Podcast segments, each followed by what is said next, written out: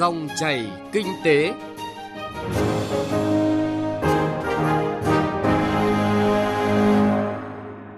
Xin chào quý vị và các bạn. Dòng chảy kinh tế hôm nay có những nội dung sau. Năm 2020 sẽ siết chặt tín dụng và hoạt động cho vay tiêu dùng, quyết liệt giảm nợ trốn đóng bảo hiểm xã hội. Chuyên mục Kinh tế số, doanh nghiệp Việt Nam với cách mạng công nghiệp 4.0 lưu ý mô hình quản trị. Trước khi đến với nội dung vừa giới thiệu, chúng tôi xin chuyển đến quý vị và các bạn một số thông tin kinh tế nổi bật.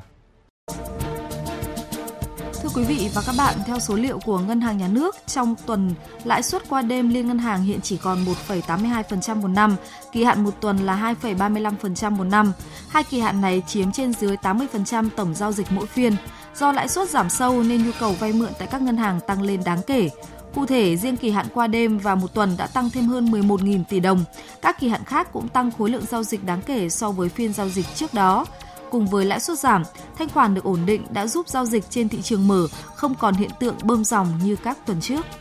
Tại cuộc họp Ban chỉ đạo điều hành giá mới đây, Phó Thủ tướng Chính phủ Vương Đình Huệ cho biết GDP năm 2019 có thể vượt 7%. Cụ thể, theo tính toán của Bộ Tài chính, chỉ số lạm phát CPI của năm 2019 ước đạt 2,73%. Các nguyên nhân chủ yếu làm tăng CPI trong năm 2019 do một số mặt hàng tăng giá theo quy luật hàng năm như nhóm hàng tiêu dùng, giá nhiên liệu, chất đốt trong nước tăng theo giá thế giới, giá dịch vụ y tế điều chỉnh tăng theo mức tăng thêm của lương cơ bản.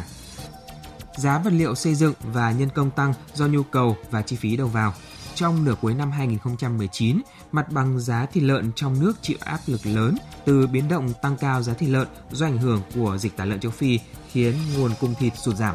Theo báo cáo của Cục Đầu tư nước ngoài, Bộ Kế hoạch và Đầu tư, tính đến ngày 20 tháng 12, tổng vốn đăng ký cấp mới, điều chỉnh và góp vốn mua cổ phần của nhà đầu tư nước ngoài đạt hơn 38 tỷ đô la Mỹ, tăng 7,2% so với cùng kỳ năm 2018. Tính lũy kế, cả nước có hơn 30.000 dự án còn hiệu lực với tổng vốn đăng ký là 362 tỷ đô la Mỹ. Vốn thực hiện lũy kế ước đạt 211 tỷ đô la Mỹ, bằng 58% tổng vốn đăng ký còn hiệu lực. Trong năm 2019, ước tính các dự án đầu tư trực tiếp nước ngoài đã giải ngân hơn 20 tỷ đô la Mỹ, tăng 6,7% so với cùng kỳ năm 2018. Theo báo cáo của các công ty môi giới bất động sản, năm 2019 chứng kiến sự sụt giảm mạnh nguồn cung và lượng giao dịch. Cụ thể theo báo cáo công bố mới nhất của Hội đồng môi giới bất động sản Việt Nam, tính tới hết quý 3 năm 2019, tổng nguồn cung chung cư của Hà Nội giảm gần 30% so với cùng kỳ năm trước. Còn thành phố Hồ Chí Minh sụt giảm nghiêm trọng hơn khi giảm tới hơn 38% so với cùng kỳ. Dù chưa có báo cáo quý 4 năm 2019, nhưng nhìn diễn biến thị trường trong hơn 2 tháng qua có thể thấy nguồn cung không có nhiều cải thiện. Dù đây đang là mùa sôi động nhất của thị trường bất động sản, nhiều công ty môi giới cũng cho biết khó tìm nguồn hàng để bán, dù nhu cầu đầu tư và mua nhà để ở vẫn rất lớn. Ngân hàng Thương mại Cổ phần Việt Nam Thịnh Vượng VPBank vừa thông báo đã hoàn thành xong việc mua lại toàn bộ dư nợ trái phiếu đặc biệt, nợ xấu tại công ty quản lý tài sản VAMC, hoàn thành trước hạn mục tiêu đặt ra từ đầu năm và tạo đà tăng trưởng lợi nhuận cho ngân hàng trong các năm tiếp theo. Tổng giá trị dư nợ trái phiếu được VPBank mua lại từ VAMC riêng trong năm 2019 là hơn 3.000 tỷ đồng. Trong đó, ngân hàng phải trích lập hơn 1.400 tỷ đồng để xử lý số dư nợ trái phiếu tại VAMC, tương đương khoảng 45%. Tỷ lệ này được đánh giá gần như tốt nhất trong số các ngân hàng đã hoàn tất xử lý nợ xấu tại VAMC. Như vậy, Ngân hàng Việt Nam Thịnh Vượng VPBank đã trở thành một trong số ít các ngân hàng hoàn tất xử lý dứt điểm nợ xấu còn tồn động tại công ty quản lý tài sản VAMC tính đến thời điểm này.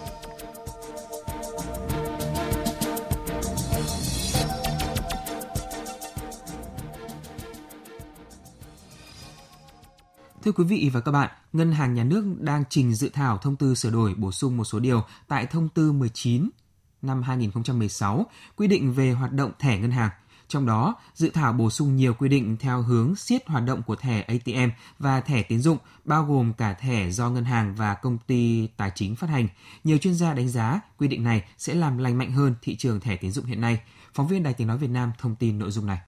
Một trong những nội dung dự thảo sửa đổi bổ sung là cấm sử dụng thẻ để thanh toán ra nước ngoài cho các giao dịch kinh doanh, mua bán ngoại tệ, chứng khoán trên sàn thương mại điện tử nước ngoài, sử dụng thẻ để thực hiện các giao dịch cho các mục đích rửa tiền, tài trợ khủng bố, lừa đảo, gian lận và các hành vi vi phạm pháp luật khác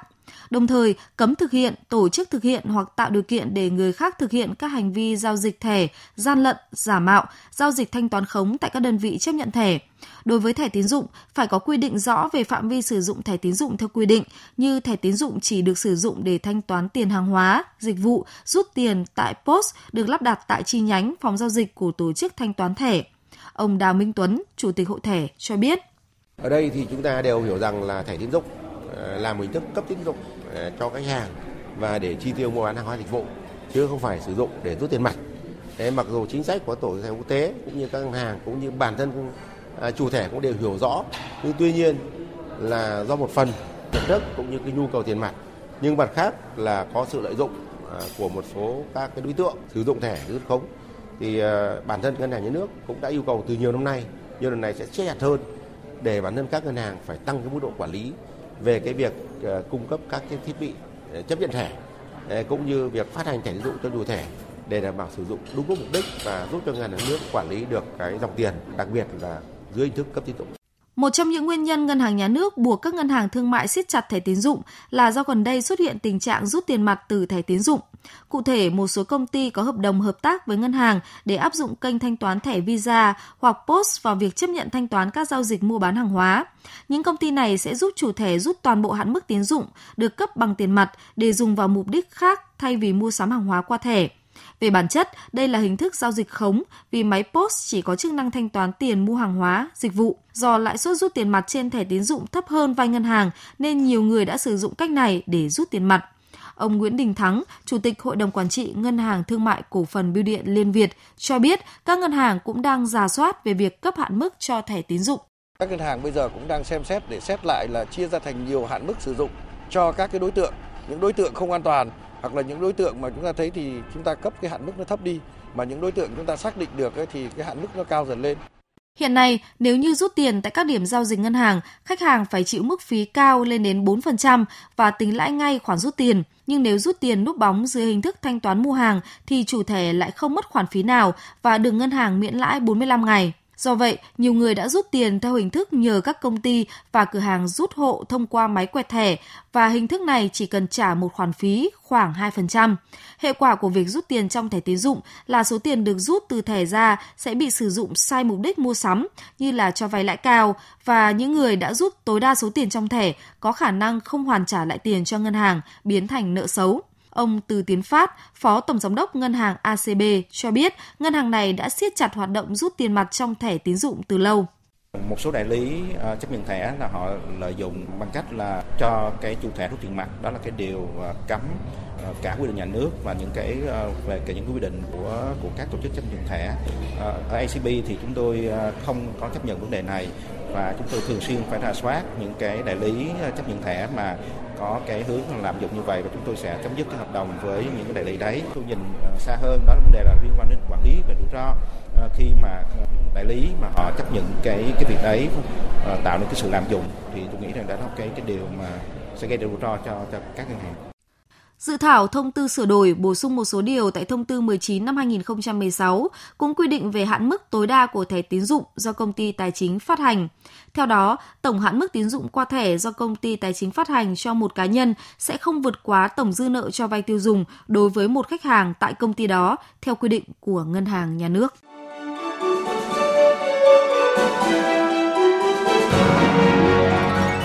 Dòng chảy kinh tế, dòng chảy cuộc sống.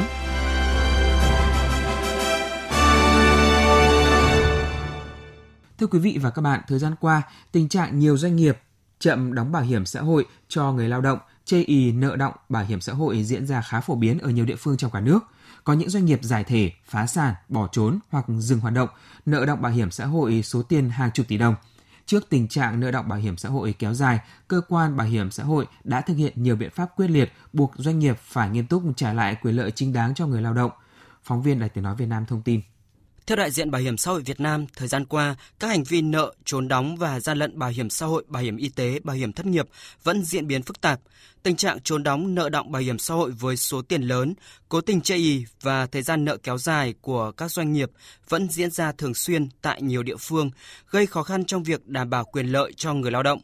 Nhiều trường hợp doanh nghiệp có khả năng tài chính nhưng vẫn chây ý, không trả nợ bảo hiểm xã hội. Đặc biệt, nhận thức của nhiều doanh nghiệp về trách nhiệm và quyền lợi tham gia bảo hiểm xã hội, bảo hiểm y tế, bảo hiểm thất nghiệp cho người lao động còn hạn chế, nhất là khu vực ngoài nhà nước.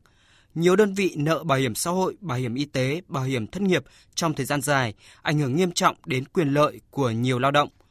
Ông Đào Việt Ánh, Phó Tổng Giám đốc Bảo hiểm xã hội Việt Nam khẳng định. Cái tình trạng trốn đóng bảo hiểm xã hội, bảo hiểm thất nghiệp, bảo hiểm y tế của chủ sử lao động đối với người lao động thì diễn ra vẫn còn phổ biến. Đồng thời thì tình trạng trục lợi, lạm dụng quỹ bảo hiểm xã hội, bảo hiểm thất nghiệp, bảo hiểm y tế thì vẫn diễn ra ở nhiều địa phương, xu hướng diễn biến ngày càng phức tạp hơn. Bảo hiểm xã hội Việt Nam thì cũng đã thực hiện rất nhiều các biện pháp từ tuyên truyền giải thích đến thanh tra kiểm tra. Mặc dù rất nhiều các biện pháp nhưng mà tình hình nợ động thì vẫn còn ở mức cao và trục lợi quỹ thì có giảm nhưng mà vẫn diễn biến rất phức tạp.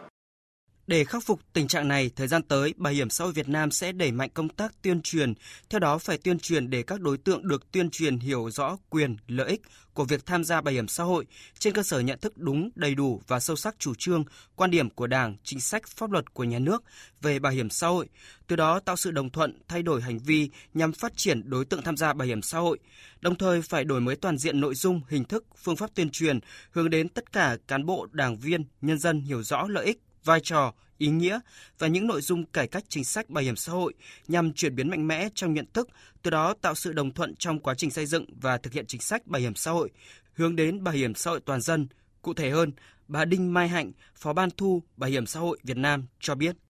Tới đây chúng tôi cũng sẽ tích cực tuyên truyền hơn nữa đến ờ, người lao động để họ biết được cái quyền lợi của họ để họ dám đấu tranh đòi hỏi cái quyền lợi đối với người chủ sử dụng lao động cái thứ hai nữa là chúng tôi hiện nay đã uh, thực hiện là cái tra cứu cái quá trình uh, tham gia bảo hiểm xã hội của người lao động. Thì người lao động có thể biết được cái ờ, tiền của mình đã trích lương hàng tháng ấy để đơn vị đóng vào quỹ bảo hiểm xã hội chưa? Thì cái này thì người lao động sẽ có thể tự kiểm tra cái quá trình tham gia của mình ở trên uh, website của bảo hiểm xã hội Việt Nam. Chúng tôi có cái mục tra cứu tham gia đóng bảo hiểm xã hội, bảo hiểm y tế cho người lao động. Phó giáo sư tiến sĩ Nguyễn Văn Định, nguyên phó trưởng khoa Bảo hiểm xã hội Đại học Kinh tế Đại học Quốc gia Hà Nội nhận định, tiếng nói của công đoàn trong việc bảo vệ người lao động ở một số doanh nghiệp còn hạn chế, chưa thực sự đấu tranh vì quyền lợi của công nhân, nhận thức đúng về chính sách bảo hiểm xã hội cũng là cách để người lao động bảo vệ quyền lợi của mình. Cái mục tiêu của các cái doanh nghiệp kinh doanh là lợi nhuận, cho nên họ không đóng, đương nhiên là họ muốn tiết kiệm cái chi phí Tuy nhiên, tôi nói một cái khía cạnh rất quan trọng đối với người lao động để một bộ phận người lao động mà chưa nắm vững được cái luật bảo hiểm xã hội thì chúng ta cũng phải có ý thức để tìm hiểu và nắm vững. Cụ thể nếu người lao động tham gia bảo hiểm xã hội thì đương nhiên chúng ta phải trích một phần tiền công tiền lương của mình hàng tháng đóng vào quỹ bảo hiểm xã hội. Chủ sự lao động cũng phải trích một phần lợi nhuận của mình và từ cái quỹ lương để đóng vào quỹ bảo hiểm xã hội. Ngoài ra là nhà nước còn có cái sự hỗ trợ và đặc biệt là bảo trợ cho quỹ chúng ta tham gia bảo hiểm xã hội, chúng ta tin tưởng không bao giờ quỹ bị vỡ cả. Bởi vì ờ, trong cái luật đã quy định rất rõ là quỹ bảo hiểm xã hội do ba bên đóng góp và có cái sự bảo trợ, hỗ trợ của nhà nước. Là người lao động chúng ta cũng cần chịu khó tìm hiểu. Bên cạnh đó, tổ chức công đoàn và tổ chức đại diện người lao động cũng phải có trách nhiệm ờ, về vấn đề này. Ờ, và nếu như mà chúng ta có một ý thức như vậy, chúng ta có quyền là đấu tranh với giới chủ nếu như họ không tham gia bảo hiểm xã hội cho mình. Ờ, hoặc là họ trốn đóng. Nhằm phấn đấu hoàn thành mọi chỉ tiêu theo kế hoạch được giao năm nay, từ nay đến cuối năm, Bảo hiểm xã hội Việt Nam sẽ đẩy mạnh công tác thanh tra chuyên ngành, phục vụ phát triển đối tượng và giảm nợ, tập trung thanh tra chuyên ngành đột xuất đối với các đơn vị nợ, đơn vị chưa tham gia bảo hiểm xã hội, đơn vị tham gia bảo hiểm xã hội chưa đủ số lao động và các đơn vị có hành vi vi phạm pháp luật về bảo hiểm xã hội, bảo hiểm y tế, bảo hiểm thất nghiệp, hoàn thiện hồ sơ chuyển cơ quan điều tra đối với các đơn vị cố tình trốn đóng nợ tiền đóng bảo hiểm xã hội, bảo hiểm y tế, bảo hiểm thất nghiệp.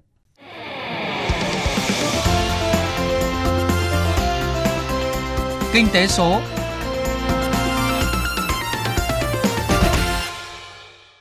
Thưa quý vị và các bạn, cuộc cách mạng công nghiệp 4.0 đang diễn ra trên phạm vi toàn cầu, tạo ra nhiều chuyển biến trên mọi mặt của đời sống kinh tế xã hội. Trong bối cảnh nền kinh tế Việt Nam hội nhập sâu rộng với nền kinh tế thế giới, những biến động lớn từ cuộc cách mạng công nghiệp 4.0 sẽ tác động đến nền kinh tế Việt Nam nói chung và từng doanh nghiệp nói riêng. Tại hội thảo Doanh nghiệp, Doanh nhân với cách mạng công nghiệp 4.0, Được tổ chức mới đây, các chuyên gia cho rằng mô hình quản trị là yếu tố quan trọng để phát triển doanh nghiệp trong thời đại kinh tế số. Phản ánh của phóng viên Thu Trang. Cách mạng công nghiệp lần thứ tư là xu hướng tự động hóa và trao đổi dữ liệu trong công nghệ sản xuất, bao gồm các hệ thống mạng vật lý và Internet kết nối vạn vật hay điện toán đám mây. Cuộc cách mạng này có phạm vi tác động rộng lớn, từ mã hóa chuỗi gen cho tới công nghệ nano, từ năng lượng tái tạo tới tính toán lượng tử. Những thuật ngữ tưởng chừng xa lạ, chuyên ngành, nhưng đang dần hiện hữu trong mọi mặt đời sống sản xuất kinh doanh – Khẳng định thực tiễn này, tiến sĩ Phạm Văn Tân, Phó Chủ tịch kiêm Tổng thư ký Liên hiệp các hội khoa học kỹ thuật Việt Nam cũng chỉ ra vấn đề đáng lưu ý. Mặc dù cả hệ thống chính trị đã có nhiều cố gắng, nỗ lực trong việc lãnh đạo, chỉ đạo, tuyên truyền, tạo điều kiện về cơ chế chính sách, nhất là khối doanh nghiệp, thúc đẩy đổi mới sáng tạo, nâng cao năng lực tiếp cận với cuộc cách mạng công nghệ công nghiệp lần thứ tư. Tuy nhiên, mức độ chủ động tham gia của cách mạng công nghiệp lần thứ tư ở nước ta còn thấp cả về mặt thể chế, chính sách, nguồn lực và tài lực khối doanh nghiệp còn bị động, năng lực tiếp cận, ứng dụng công nghệ hiện đại còn thấp, nền kinh tế có quy mô còn nhỏ. Trong bối cảnh đó, doanh nghiệp Việt Nam đang đứng ở đâu? Ông Trần Duy Khanh, Viện trưởng Viện Nghiên cứu và Đào tạo Doanh nhân APEC, đại diện ban tổ chức giải đáp băn khoăn này bằng những số liệu đáng suy ngẫm. Có tới 98% doanh nghiệp vừa và nhỏ thuộc lĩnh vực gia công, lắp ráp, chủ yếu sử dụng lao động trình độ thấp. Phần lớn trong số này mới chỉ ứng dụng công nghệ 2.0, một số chuyển tiếp giữa công nghệ 2.0 và 3.0. Toàn nền kinh tế có 95% doanh nghiệp sử dụng Internet, nhưng 60% trong số này gặp khó khăn khi ứng dụng công nghệ và bất cập lớn nhất là không đủ khả năng phân tích, thiết kế dữ liệu thành chuỗi giá trị gia tăng. Ông Trần Duy Khanh nói, Việt Nam đã lỡ nhịp cả ba cuộc cách mạng công nghệ lần trước. Làm thế nào để Việt Nam không lỡ con tàu cách mạng công nghiệp lần thứ tư? Thủ tướng Chính phủ Nguyễn Xuân Phúc đã khẳng định cách mạng 4.0 không phải là việc riêng của chính phủ, của các viện nghiên cứu mà đây là việc của toàn xã hội tác động trực tiếp đến mọi mặt đời sống. Nếu nhìn cuộc cách mạng công nghiệp 4.0 là cuộc cách mạng công nghiệp của các doanh nghiệp lớn, của các ông nhà giàu thì hoàn toàn sai lầm. 4.0 là cách mạng liên quan đến từng người dân, từng doanh nghiệp, là của các doanh nghiệp siêu nhỏ. Thực tế chúng ta đã thấy có một nhóm người rất nhỏ đã sáng tạo những công nghệ lật đổ cả những ông lớn. Đây là một lợi thế của các doanh nghiệp Việt Nam. Trong bối cảnh đó, doanh nghiệp Việt Nam cần làm gì để giảm tác động tiêu cực, tận dụng tối đa cơ hội từ cuộc cách mạng này? Tiến sĩ Nam Nguyễn, Giám đốc phụ trách châu Úc và Đông Nam Viện Malik Thụy Sĩ, Phó Chủ tịch Liên đoàn Nghiên cứu Hệ thống Quốc tế cho rằng, ngoài thể chế chính sách phù hợp, linh hoạt, để làm chủ cuộc chuyển đổi vĩ đại của thế kỷ 21, các doanh nghiệp cần thay đổi từ nhận thức đến quản lý hệ thống và tổ chức hoạt động hệ thống hiệu quả. Cụ thể hơn, tiến sĩ Nam Nguyễn gợi mở một phương thức các doanh nghiệp Việt Nam nên áp dụng. Mô hình bánh xe quản lý hiệu quả của của Malik gọi là mô hình quản lý tích hợp. Nó bao gồm tất cả các yếu tố từ còn cấp độ cơ quan, cấp độ tổ chức ngắn hạn, dài hạn tới cấp độ con người, từ chính sách doanh nghiệp tới tổ chức phát triển doanh nghiệp và kết quả của từng cá nhân. Từ đó liên quan đến việc phát triển nhân lực thế nào, liên quan đến việc là khen thưởng hai tư các yếu tố cần và đủ cho bất kỳ một cái doanh nghiệp nào có thể phát triển hiệu quả được thì là là cái mô hình à, đã được cái tổ chức à, tiêu chuẩn hàng đầu của Đức đánh giá là một trong mô hình quản lý tốt nhất thế giới hiện nay. Và những công cụ mà bất kỳ một nhà quản lý lãnh đạo nào cần hiệu quả thì phải có. Quý vị và các bạn thân mến, các giải pháp được nhiều chuyên gia chỉ ra để các doanh nghiệp có thể bắt kịp với cuộc cách mạng 4.0 gồm nhà nước cần đặt doanh nghiệp vào vị trí trung tâm của hệ thống đổi mới quốc gia, tiếp tục nỗ lực xây dựng chính phủ kiến tạo phát triển, phục vụ người dân, doanh nghiệp – bảo đảm quyền tự do kinh doanh và nỗ lực tạo môi trường kinh doanh bình đẳng và thuận lợi cho doanh nghiệp, đồng thời các chính sách hỗ trợ nâng cao năng lực công nghệ cho doanh nghiệp để phát triển sản phẩm mới, công nghệ tiên tiến, công nghệ cao, sản phẩm chủ lực, sản phẩm trọng điểm, hỗ trợ phát triển, bảo vệ tài sản trí tuệ phát triển. Doanh nghiệp cần khẩn trương đổi mới lĩnh vực giáo dục, đào tạo, dạy nghề theo hướng hội nhập quốc tế, tạo và bổ sung để phát triển nguồn nhân lực có kỹ năng phù hợp, có thể tiếp thu và làm chủ công nghệ thời kỳ cách mạng công nghiệp 4.0. Chuyên mục Kinh tế số cũng đã kết thúc dòng chảy kinh tế hôm nay. Chương trình do biên tập viên Bảo Ngọc và nhóm phóng viên kinh tế thực hiện. Xin chào và hẹn gặp lại quý vị và các bạn.